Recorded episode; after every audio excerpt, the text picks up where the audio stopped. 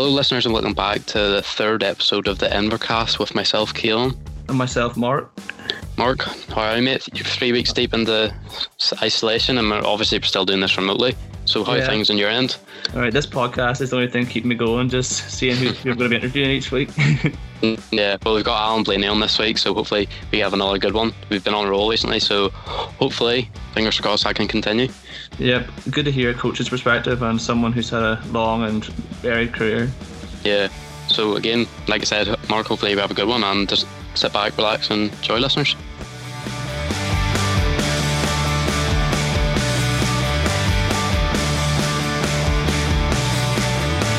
I'll just formally like to welcome you on to the podcast. How are you, mate?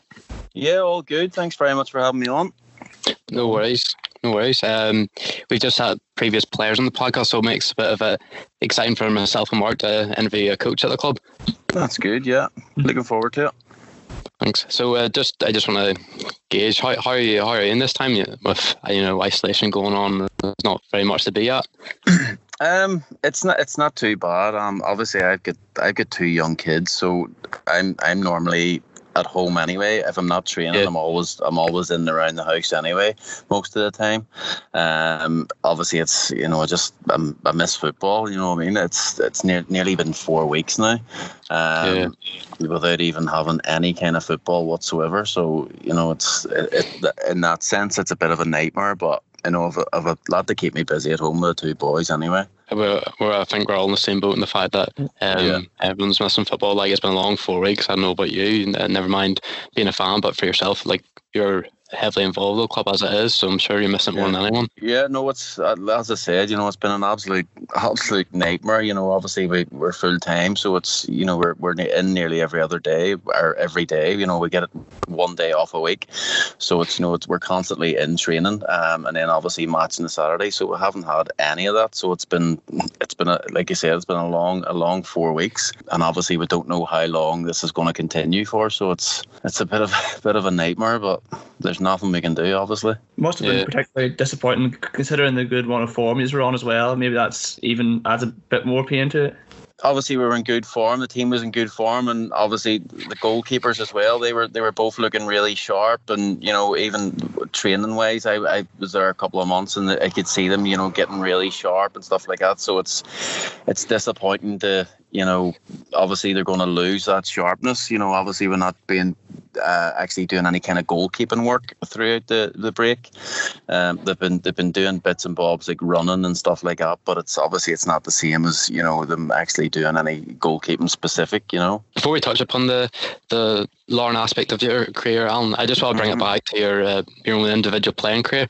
So am I right in saying you left Northern Ireland at an early age, to go and join Southampton? How was that for you going over and it starting your was, career over there? um, It was it was difficult, you know. It's obviously you're having to you leave your parents and your friends and stuff like that when you're when you're only sixteen. But you you know you soon kind of get over that kind of homesickness because you're obviously you're training every day and you've matches every weekend and and stuff like that. But it is it is difficult now when you're when you're not you know seeing your parents and your friends every, every other day, you know. So it's but obviously when you go over there, you know you, you make new friends and, stuff like that. So you've you've plenty to keep you entertained. Uh, when you came, went over at a young age, was there any real differences you noticed in the way things were done over in England, like the setup compared to what it was like back here? Oh, it was it was massive then. You know, it's um, obviously when I when I was a kid playing here, it was just we trained, we trained one night a week, and then a match on a Saturday. That was that was all we got. You know, we trained for an hour in like a in a gym, you know, in a sports hall like that. Um, and obviously when you go over there, the, the facilities, especially Southampton, the facilities there were, were second to none. Um, and it was, you know, it was like night and day, the difference, the difference in the, the standard and everything, the way everything was done and stuff like that. Um, but obviously now, you know, you see the academies here now and they're, they're you know, they've, they've came on so, so much, you know, kids are training maybe three times a week um, and the facilities and everything they have um, now is you know really really good. As when I was a kid you, you were you probably if it was raining, you played on a gravel pitch. You know, you didn't have any Yeah. of these, you know, 3G pitches or anything like that. You just had to play on a gravel pitch, or you know, the, the pitches and everything were just were, were not great. So the kids kids nowadays they have it they have it really good. Were you at at Southampton? There was times where you were behind a goalkeeper such as uh, Antti Niemi. So what's it like as a goalkeeper when you're pushing, trying to get your opportunity? Um, it's it's difficult, you know. It's a lot of a lot of goalkeepers, you know, can kind of shy away from it and stuff like that. I was, you know, Antti Niemi was the first choice goalkeeper, and at the time, I didn't actually think it was gonna, you know, kind of take his place or anything like that. It was kind of. You know, he was an international goalkeeper. I was only 22, 23. Um, so it was it was difficult you know it, it didn't stop me you know working hard and and maybe thinking in my head maybe one day I'll get a chance and and things like that you know but it's I've been, I've been behind other goalkeepers in my career and it's it's it's not nice you know but it depends on what kind of character you are. Some like I said some goalkeepers can shy away from it and kind of you know down tools and stuff like that but you know the best way to deal with that is just you know working hard and, and keeping yourself sharp because you, obviously you never know when your when your chance could could be you know And He, Yeah. he was injured and they got a game against Newcastle, uh, three all draw. Yep, that's right. Yeah, he got. Um, he was actually he came down with a, a stomach bug or something like that the, the afternoon before the game. So I actually didn't even know I was going to be playing until I get to the got to the ground. So that was my that was my debut.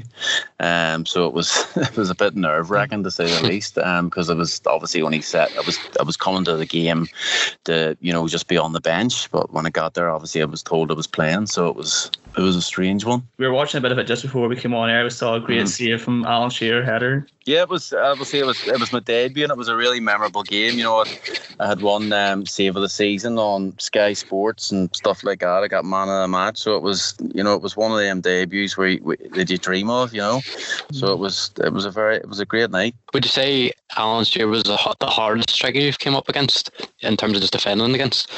Yeah, yeah, I'd say so. Obviously, at the hi- the highest the highest level, that, that that would have been the highest level that I'd played at. So yeah, um, and he only played maybe two or three first team games. So it was yeah, Alan Shearer probably would have been the you know the the best striker to you know to play against really. So when you were at Southampton around that time, they were in around the in the Premiership. What, what was that like being in the like a dressing room of a, of a top tier Premiership side? Yeah, well, it was at that at that stage they, they weren't actually. It was every every when I was at Southampton, uh, they were always fighting relegation every year. Um, that year, that the particularly good year, I think they finished tenth or something like that. So it was a it was a good year for for Southampton. Um, but the whole way through my my youth career and reserves and stuff like that, Southampton were always you know hanging on by the skin of their teeth. You know, it is it's it's great to be around. You know, but obviously you come from a small place like Northern Ireland, and then you're over there playing playing with with the caliber of players that you're there with. You know, it's it is a great experience. Was there any particular like standout players you would have thought in the dressing room that really like made you like consider like you had made it? There was Matt Le Tissier was actually in the team when I was there. Um, obviously everyone knows who Matt Le Tissier is. He was uh, obviously physically he wasn't blessed, but technically he was. You know, he was a very, very, very good player. You've obviously seen some of the goals he scored over the years. Mhm. Um, but I never, I never really thought I'd made it. You know, it was I, I played obviously a couple of first team games and stuff like that, but it was I wasn't really ever established. You know, as a first team player as such. You had some experiences out in low. How did you find going out in loan and get felt? Um, you know, just getting more game time under your belt. Places like Stockport, Bournemouth. No, that was that was a good. ex- Well, some clubs were a good experience, some some not. You know, when you go out on loan, you obviously don't know how it's going to go. You know, you're you're one day you're you're at your your parent club, and then you get a phone call to say that you know do you want to go out on loan.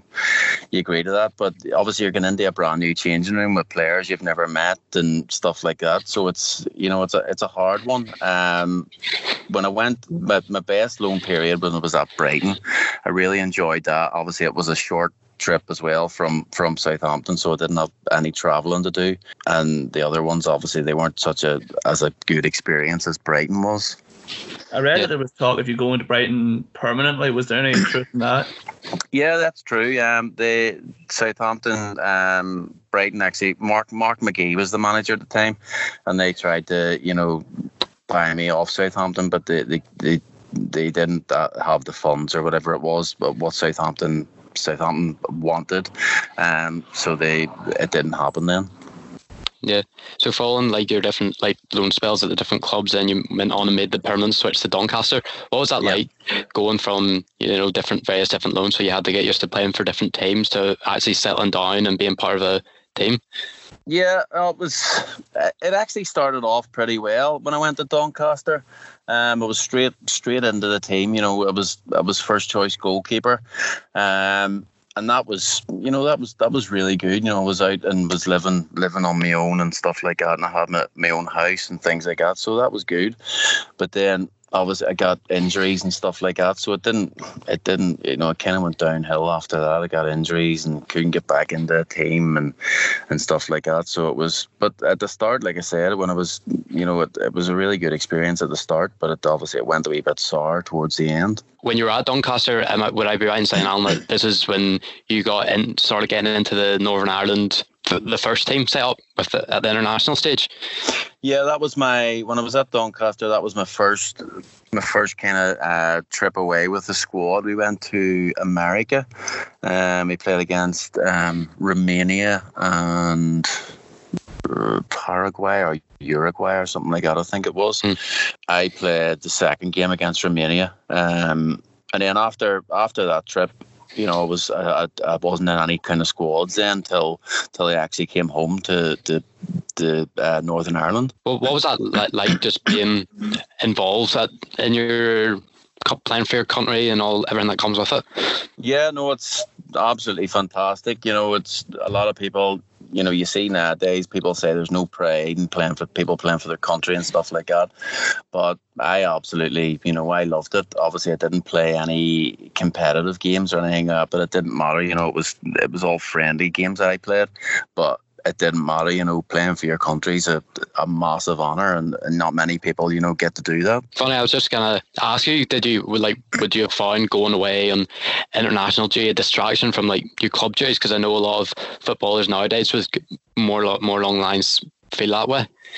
No, I didn't. I never found it that way. You know, you were still, you were obviously, you know, you were going away to different countries and maybe coming back to Northern Ireland to train and stuff like that. But you were still, you were training every day, and you know, the setup and all everything was was kind of similar to, you know, when you were at your club. You know, it's very professional, and the, it was it was never really a distraction for me. Was there two? Spe- was there another spell of international fixtures in America around like the time of the 2010 World Cup in Chile and Turkey?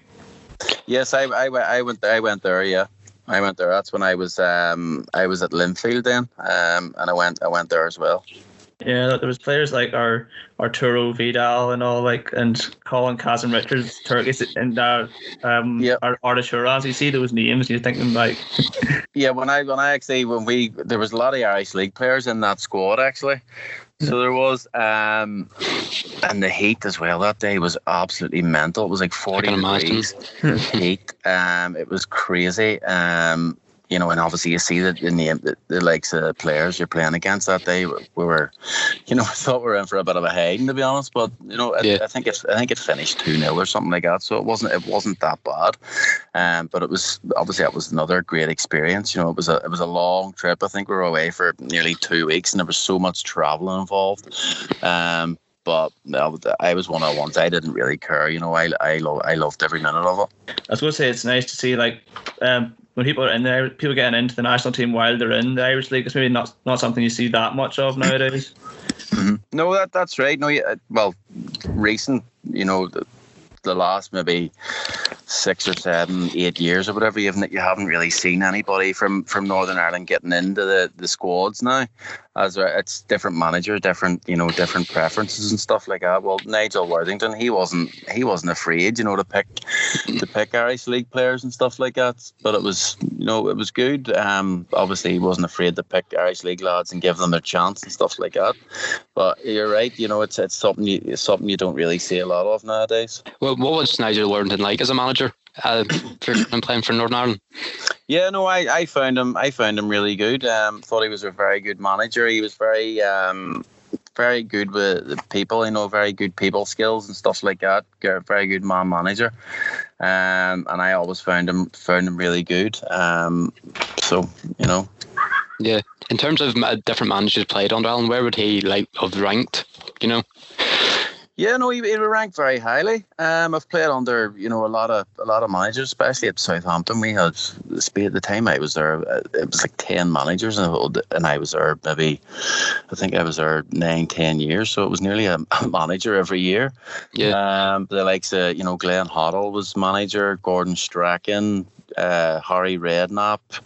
You know, there's been a lot of lot of you know big names that, that has been the manager of, of Southampton. Um, but you know, Nigel, Nigel would have been up there definitely. The different managers you've played under, like you said there, when we came to Southampton, there's like t- ten various different ones you played under.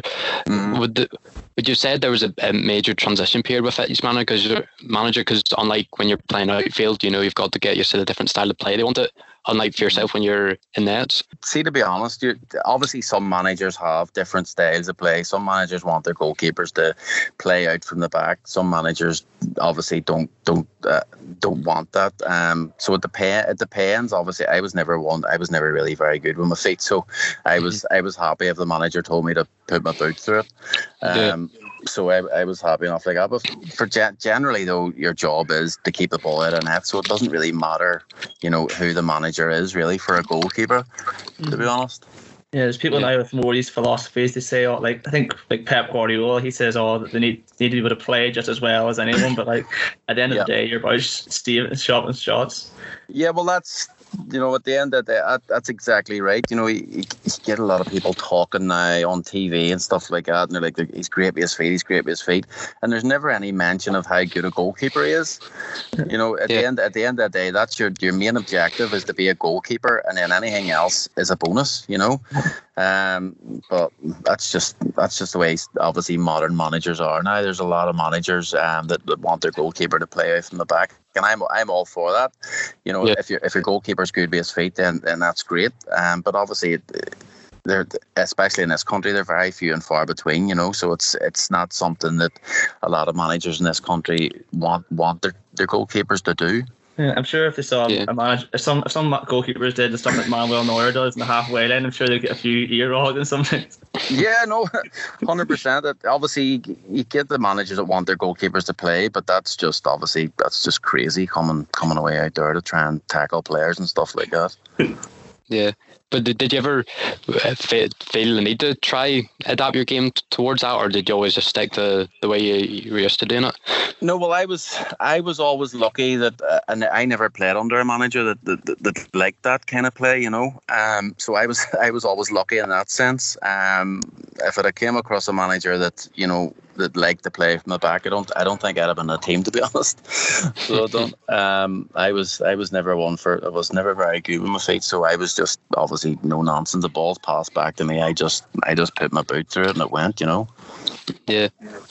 And so coming off the back from your time in England, and then you came back over from the play over back home. Was that yes. um, more of like relief coming back home and playing football, or um, yeah, well, it was it was at that stage. Um, I had left Doncaster, then I went to Oldham, and I didn't really. I played maybe one or two games, um, and then I went on a trial to Yeovil, and yeah, I thought to myself, you know what? I'm not running about here, there, and everywhere trying to, you know, scrape for a contract. Um, if I go home, I'll be able to get a contract and I'll be at home with my, you know, my wife and stuff like that. So it was, it was an easy decision really in the end. Brief, we're down south for Bohemians and then to Ballymena. Yeah, that's right. Yeah, um, I got a call. I was at on trial at Yeovil, I got a call from Tommy Wright.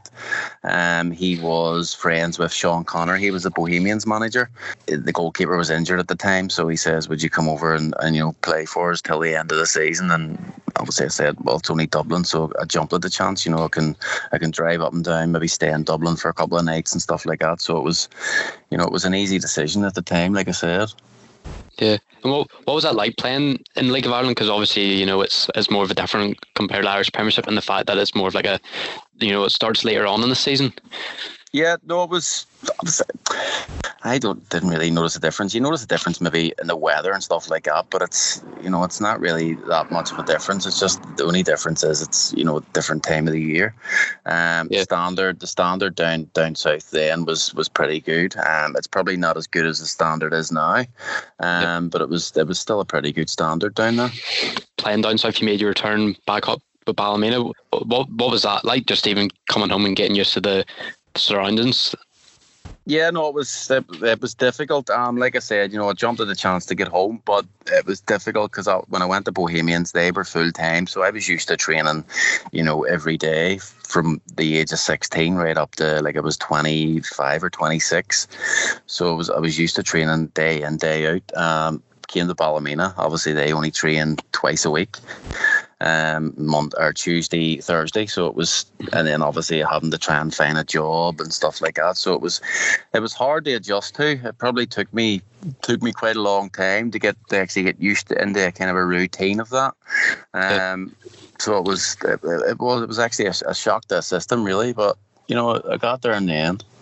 And on the yeah. pitch, so that, that was your first proper experience of the Irish Premiership. So mm-hmm. How was yeah. how did you find the football when you came to it? well, actually, my first game oh, no. uh, I was at it was uh, against Lisburn Distillery. Mm-hmm. Um, Actually, after the game, a leg of lamb was through on the pitch. I don't know if you remember that. no, I've heard, yeah.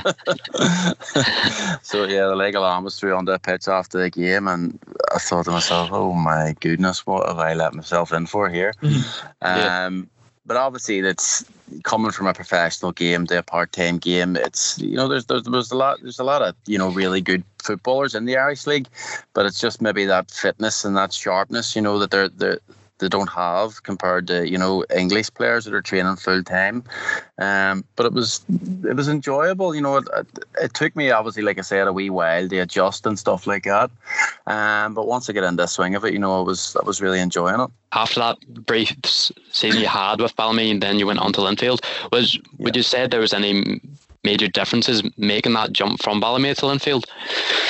Yeah, there was. Um, I'm not going to lie. There was a massive difference coming from Ballymena to Linfield. Obviously, they treat we train three three nights a week, so that's an extra night, um, and just the, the whole professionalism as well around the place. You know, it was it was just you know that extra step higher. You know, um, and obviously you're you're you're surrounded by better footballers and stuff like that. Obviously, no disrespect to the players that were at Ballymena at the time. Yeah. Um, but it's uh, it was it was a, a big difference really. But you said the, did you say the the extra training session and stuff like that really made was an incentive for you to go and play for Linfield at that time? Yeah, hundred percent. Um, and obviously they were the biggest club in the country as well, you know. But yeah. obviously that that extra extra night, you know, it's only one extra night, but it does make make much more of a difference if you're training three nights a week to two. Um, so that that was a that was a factor in it as well. Yeah, definitely. And you got your hands on some silverware while you were at Linfield. Got the yep.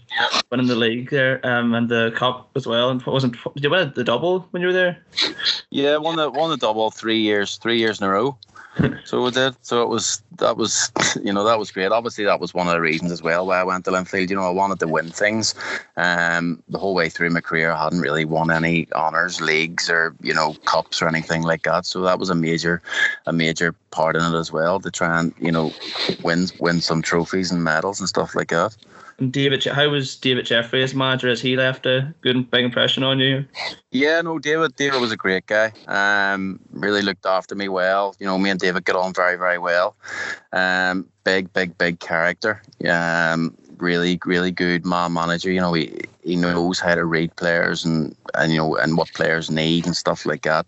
Um, wouldn't do a lot of coaching or anything out, out on the pitch, but he's a very, very good talker and he, he knows how to get through to players. And and just when you're touched there upon the silverware that you won at Linfield, you also got your hands on the Ulster Football of the Year as well during your time yeah. at Linfield. Yeah, that's right. Yeah, I was one. That was. Uh, I had a really good year that year. That was actually, think that was the year I got into the Northern Ireland squad.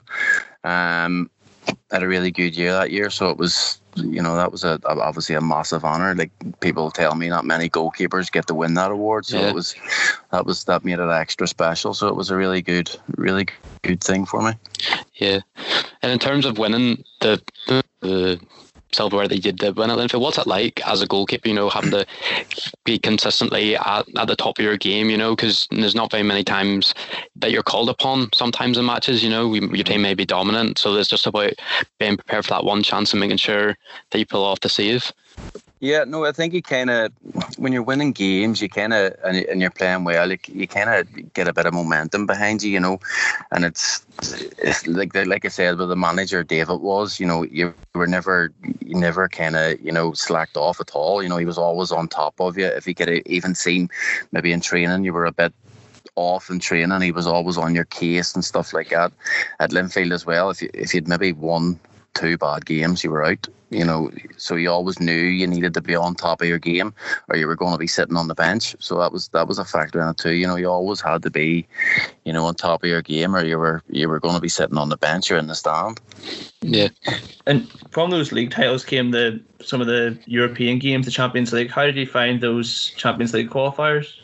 Yeah, no, they were obviously really, really good. Uh, we played against some good teams. We played against uh, Rosenborg as well, um, massive stadiums and stuff like that. So it was it was a really good experience. Obviously, you're not expected to, you know, win anything and stuff like that. So you kind of just go into the whole experience, uh, just you, that you're going to enjoy it. You know, you're gonna you're going to enjoy every minute of it. Um, so it's one of them ones. You know, I don't think there's any. There's obviously no pressure on Irish League clubs going to play in Europe. So it's you know, you kind of just get to enjoy the whole experience, if you know what I mean. Linfield, Linfield went close a bit last year with Europa League, but it's, it's few and far yeah. between the Irish League performances.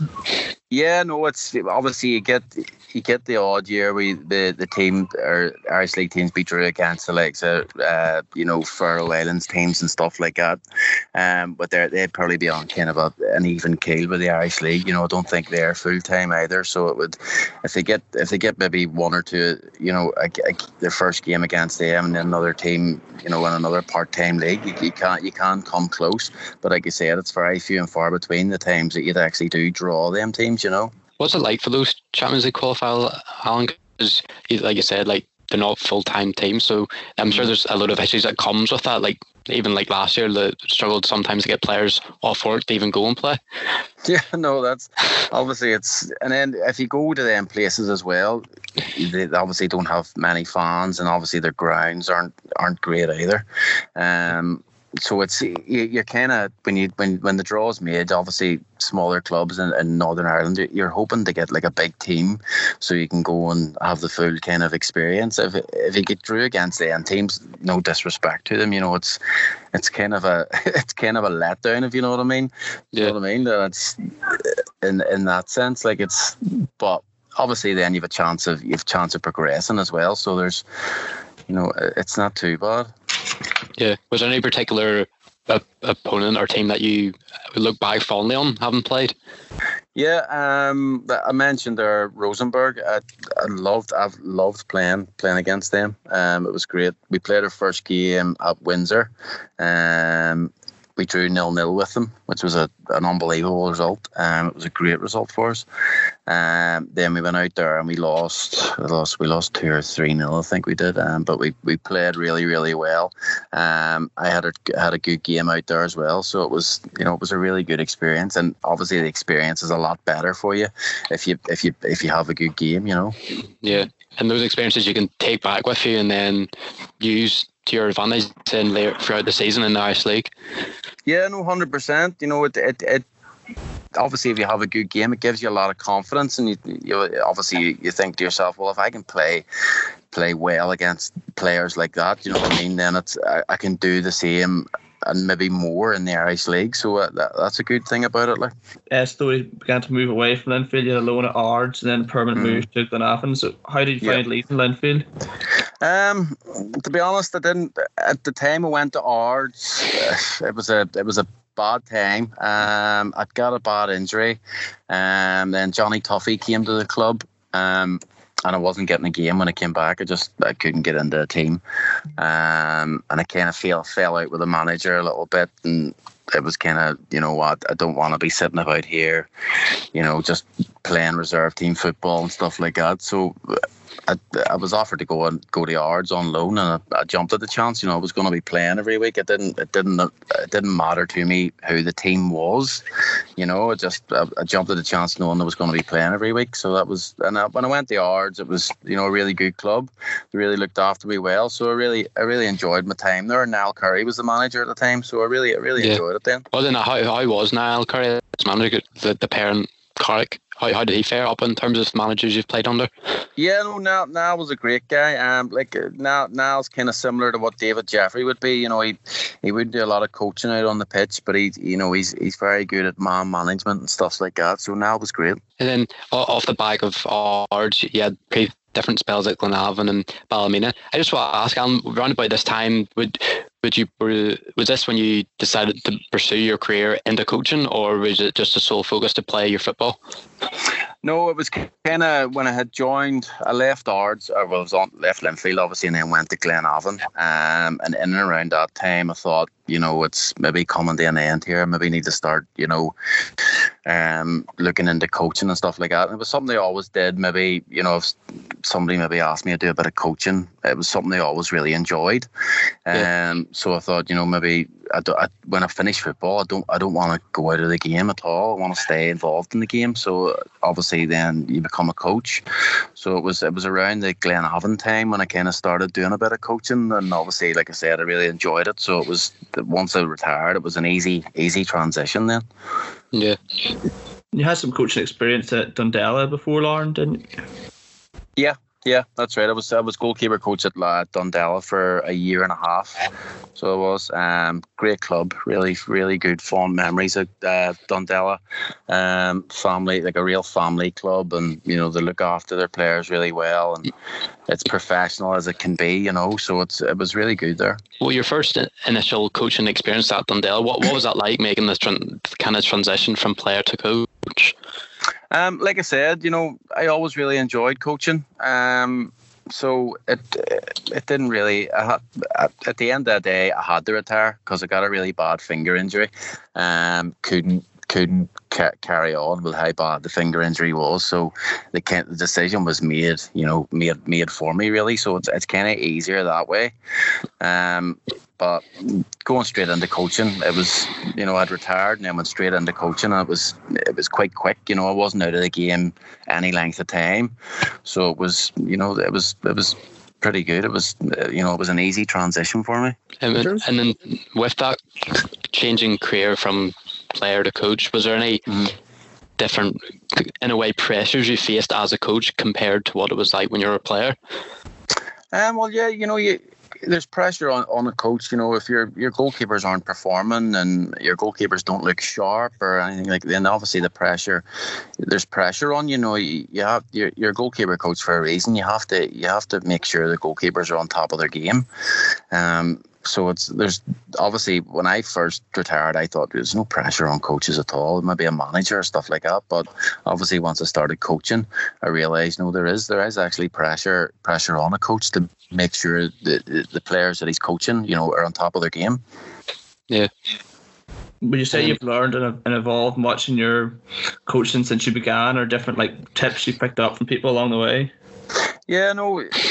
Obviously, I've I've played obviously when I was in England and stuff like that. I've had a lot of different goalkeeper coaches and stuff, and you pick you pick up wee bits and bobs from them, and obviously you have your own kind of ideas of what you know what the goalkeeper should be doing and stuff like that. So it's you know it's valuable that you, that I've had so many you know goalkeeper coaches because obviously I've picked up different bits from them and the different styles and stuff like that. So it, it definitely does help. Would you would you always consider as a goalkeeping coach rather than just a, a regular coach or even venture into management? No, no, no, definitely. Just only I, I anyone you speak to that know me, you know that I absolutely love goalkeeping and everything about goalkeeping. Um, so I was only ever wanting to be a goalkeeper coach. I couldn't couldn't be an outfield coach at all. I wouldn't I wouldn't have the first clue how to be an outfield coach. I solely just want to concentrate on goalkeepers, and that's that, that's me, you know. I want to ask you, Alan, how did the the opportunity come about then to come and you know join the full time setup here at Larne? Yeah, um, I was coaching away at Dundela, um, and I got a call from Michael Docherty, um, and he obviously told me he was moving on. Um, he couldn't commit um, with his with his other you know his other things that he's doing. He couldn't commit yeah. properly to Larne, um, and he says, "Do you mind if I give your your number to Tiernan?" And I says, "Yeah, far away, no problem." Um, and then obviously I met up with Tiernan and had a, had a quick chat and. That was it. I didn't really need any convincing, you know. It was I jumped at the chance. And was it was there um, was the coaching set up at Dundela f- full time, or was it like it was different to what it is like at Larne? No, no, it was never. It was never full time. You know, it was just obviously Tuesday, Thursday, um, yeah. and you trained maybe an hour each time. So it wasn't really. It's not like no disrespect to the coaches or their manager at Dundela, but it wasn't like a full time. You know, where the likes of Tiernan now, he's you know he's very hands on. He's you know he's constantly, you know, reviewing things and going over things with himself, with the coaching staff and stuff like that. So it's con, you know, he, he's constantly on top of it. Um, so it's obviously it's a it's a it's a massive difference from from Dundela to to move to Larne. And uh, saw the videos on social media, the players' perspective about Conor Mitchell. So, can you just, mm-hmm. sort of describe as a goalkeeping coach, like what you're doing on a day-to-day basis? Basically, all you're doing really, you see, with senior goalkeepers, you're not really coaching them as such. You know, it's it's more it's more you're just keeping them sharp. Um, so every day you have to make sure you know their their feet are sharp, their hands are good, you know they're they're moving quick across the goal. It's just it's kind of maintenance, you know. You can, you just have to keep them keep them as sharp as possible, um, and that just obviously involves you know work with cones and, and stuff like that. And, and as many, and as, as long as I get with them in the mornings, the better. You know, I, I like to get as much done as possible. So I would bring the goalkeepers out earlier than what the players would come out and stuff like that. So it's just, it's just basically trying to keep them, keep them as sharp, as sharp as possible that they're, you know, so that they're 100%. Yeah, and then the, the, sessions that you put on for the keeper club is that, that something that you plan yourself, or is it in like in motion with what Tiernan's doing with the rest of the team? No, that's something. That's something I would, you know, I would the night before I would sit sit down and and uh, know plan my session out and stuff like that. Um, obviously, if there's something Tiernan maybe wants the goalkeepers to work on, maybe they're they're passing or passing into the midfielders or something like that, then I I'll incorporate that in, into my sessions. But generally, it's kind of it's left up to me, you know, to to make sure the goalkeepers are, are looked after. Yeah. When you touched upon it earlier in terms of when you in your playing career, you never really like playing out with your feet. What's that mm-hmm. like now going as a coach and potentially having to train someone that is mm-hmm. the opposite of what you were like in your playing career? Yeah, no, it's like I said, the, the transition's easy. It, you know, obviously I, I kind of knew when I played what to do. I just couldn't do it, you know.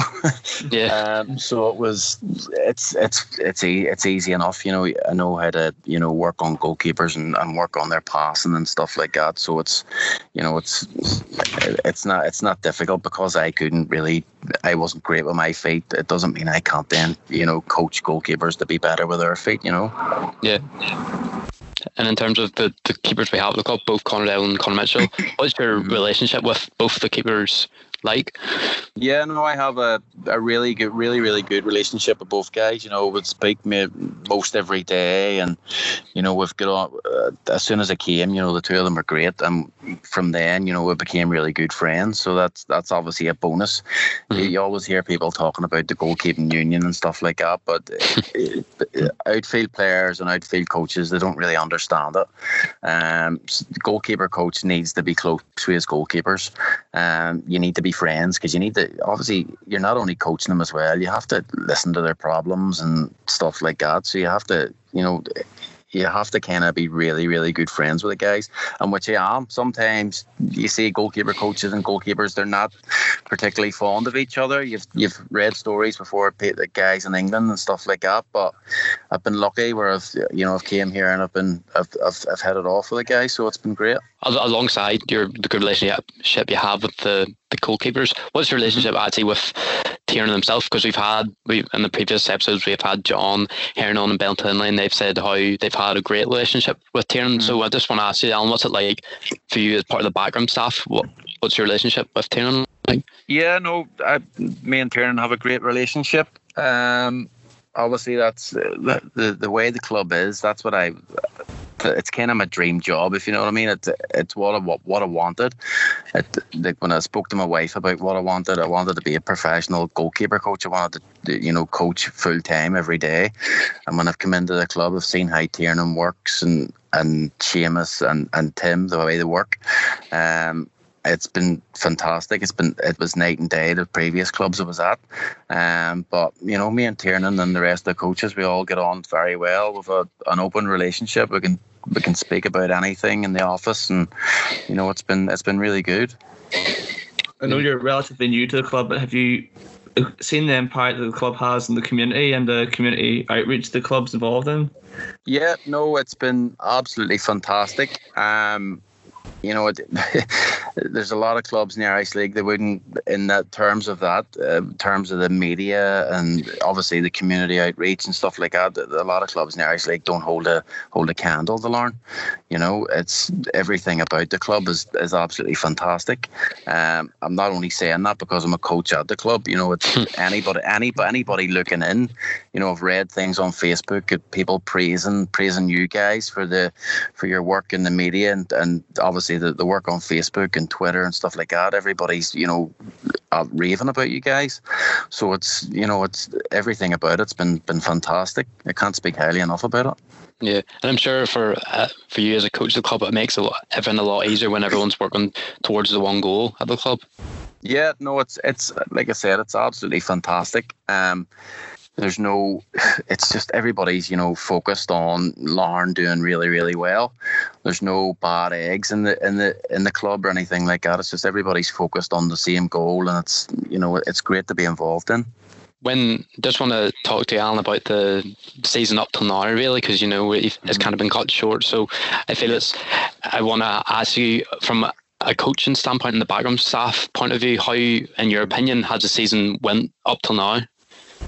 Well, I, to be honest, I think it's went really well. Um, obviously, we, I think I was when I wasn't at the club. I think in around the Christmas period, there, there was a wee bit of a, a wee bit of a blip and stuff like that, and results weren't going the way they should have and stuff like that. But from from I've since I've been at the club, you know, we've had maybe I think two defeats since I've been there. So it's been it's been absolutely fantastic.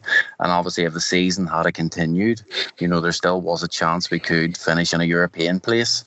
And yeah. for that for a club that is only promoted, you know, this season, you know, for me that's that's absolutely fantastic. Um, so so far so far so good. You know, it's been it's looked really good. Yeah, yeah just, just disappointing that we don't know where. Obviously, because of the current situation, we don't know where we mm. could have got to. But yeah, for next season, there's plenty to build on. Yeah, no, it's it's a really good sign for next season. Obviously, if the if the league's you know to be to be cancelled or whatever, you know, it's really good. It's really you know good for for next season. You know, things are looking really really good. So, um, if the season obviously gets cut short, then you know we'll all be really looking forward to next season just in the very you said we only had there two defeats since you've joined the club was there mm-hmm. any on terms of game to game basis Alan, did you do you prepare differently for how different uh, teams come at Larne, like different approaches, or is it you stick by your methods? No, no, I would uh, obviously if we're the likes of say maybe we're playing Crusaders, um, they put a lot of crosses into the box, so that week would maybe work. I'd incorporate crossing into the, into the session every every day really, so they're used to cross balls coming in. Um, Linfield would maybe score, you know, a lot of goals from the angle, so it would work on a lot of angle stuff and stuff like that. So whoever you're playing against, you kind of you t- you tailor your session towards who you're playing at the end of the week. But the both goalkeepers you have at the club, uh, both Conor Devlin and Conor Mitchell, who, who are both well capable um, and superb goalkeepers in themselves. But yeah. for you as a coach, what's what's it like handling a situation where both they're kind of because they've both mm, been in and out of the first team this season. Mm-hmm. What's it like for you as a coach having to deal with that? to be honest, because Conor, the two Conors, they get on really well. They're really good friends. It's not an issue. Um, they kind of support each other. So whoever's playing, the other one will back them up. Um, there's no kind of animosity towards each other. If one's playing, then the other one backs the other one up. So that in that sense, it's it's been great. Um, but obviously you get you get goalkeepers in clubs that obviously don't like each other, and if one's playing, the other one takes a hump. Um, so I'd imagine imagine it would be a very difficult situation for the goalkeeper coach to deal with. Um, but so far, obviously, I'm only relatively new to coaching, so I haven't had that experience, so I can't really can't really comment on it. But my experience so far has been, you know, really good. Yeah. And in terms of then getting ready and making sure we're ready for next season, is there mm-hmm. anything you're looking at for the future? Maybe planning it now in this time where you've got really nothing else to do since we're in self isolation? Yeah, no, well, obviously, I've had a lot of time on my hands, so I've had time to, you know, do a lot of sessions, um, write them down and stuff like that. So, but it, like I said, there's no, there's no real difference I would make the next season. The guys have been working really well. Um, they've been play, playing really well. So, you know, for me, starting next season, uh, we'll just we'll just you know start off the way we finished. Um, there's there'll be no real there'll be no real difference in the way that I coach the guys, and and I'm sure there'll be no real difference in the way that they both work. You've only had a short time here at Larne so far, Alan, but was there anything in particular as a personal highlight for you? Um, no, not really. Just personally, the highlight for me is just actually getting to work at the club. Um, you know, like I said, it was my, it's my dream job to be coaching every day and be involved in such a, you know, a great club. Um, yeah. There's no there's no real highlight as such. It's just to be involved with the place and, you know, be be coaching two great guys, the two Conors. You know, it's every every day going to work is is a pleasure. Yeah. And in terms, even like the stuff off the field, the the music yard and stuff like that is quite a unique experience. I'm sure for you, because of all the efforts that goes on off the pitch as well as on it. Yeah, no. Obviously, I see how work, how hard all you guys work. You know, you're in nearly every other day, um, and all all the other you know guys working around, volunteers and stuff like that. You know, it's it's really good to see, and it's it, you know it's it's great. And obviously, we've only been promoted this season, but it's it's a really really good signs for the future. You know. Mm-hmm. Yeah. Um, just before we round up here, on um, yeah. with that, in the previous three podcasts we had, we had the likes of the quick fire questions we had with Ben and John, but mm-hmm. uh, this week we're doing something a little bit different. Um, okay. As we usually have them answer the quick fire questions, but since it's the spirit of the goalkeepers union, as you would say, we thought we'd ask the, both the Conors to come up with a few questions for right. you to answer. Um, okay. They they thought that the our audience should hear, so Okay. Here's just a no worries. few ones for you. okay. So this one's from Conor Devlin, right? Okay. So what is your go-to snack for the evening? they, they always have have a have a go at me because I like um, before I go to bed I like to eat sweets and ice lollies. Mm-hmm. Um, they thought obviously Conor Mitchell thought this was the funniest right. thing he'd ever seen because Conor's very into himself and he, he likes to, you know, look after himself and eat well and stuff like that. So when obviously he seen a picture, my wife actually took a picture of this and put it on Facebook.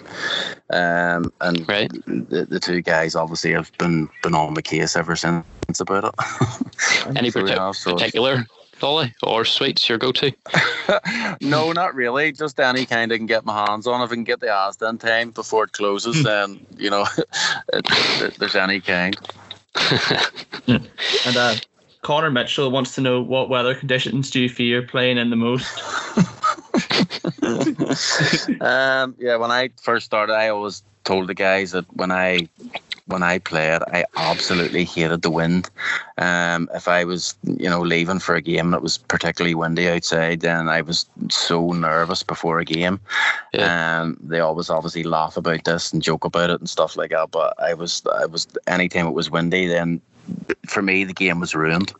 Before I even got got to the ground, the game was ruined for me when it was windy. So I absolutely hated, hated, hated when it was windy even the like have you ever had you had to play like in the snow or like those like hailstones, those really bad conditions, or is it still No, the wind that helped a few? It's just the wind. No, I've, I've obviously played in snow and played in hailstones and played in really heavy rain, but uh, that, that that didn't bother me. It was just the wind. Hated the wind because obviously it's so unpredictable. Then you, you don't know what's going to happen. Obviously, if it's a really strong windy day, so that always that always you know give me the heebie-jeebies. You know, you've seen them scenarios where like a goalkeeper's kick out like build up a bit of momentum. The next thing it bounces over a head and it's uh, it's in like.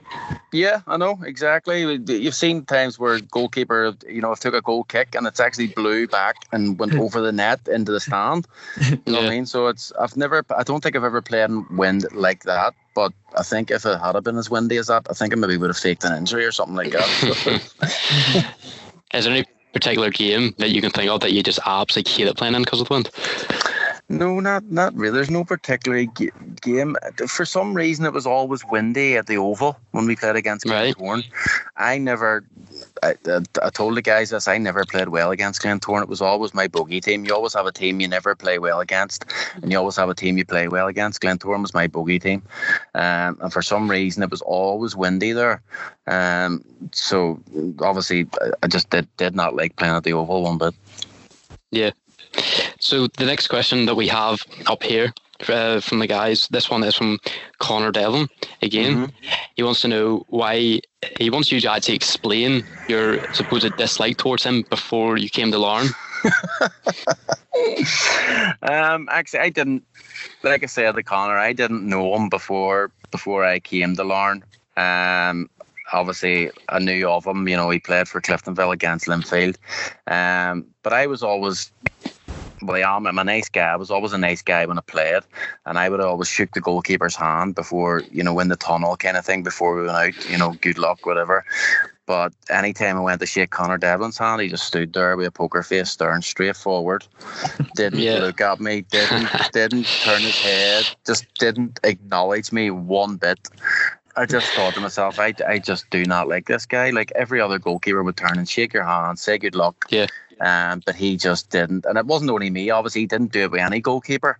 But I just took a real dislike into this. I didn't like it at all. And then obviously, when I came to the club, I was I was obviously gobsmacked to, to, to see actually how nice of a guy he was. um, so it was obviously don't judge a book by its cover. You know. And the, and the last question we have for you here, Alan, is another Okay. from Conor Devlin. And he, want, Okay. he actually, funny you mentioned that, he actually wants to know your past experiences with shaking hands with goalkeepers. I don't have any experiences with goalkeepers shaking hands. Not that I can think of. Aside from Is there any big? Conor. Who was the biggest keeper you shook, shook hands with in the Premier League? Well, Shay Given. You, he was he in Newcastle that time? No. Yeah, Shay Given was played against Newcastle, uh, or he played against Southampton for Newcastle. Um, but is is he expecting a funny answer here? Because I can't I can't think of anything to be I think you, I think you may have already answered it, Alan. Explaining the whole Conor Devlin situation there. All right, okay. So it, that, that was that question was irrelevant then.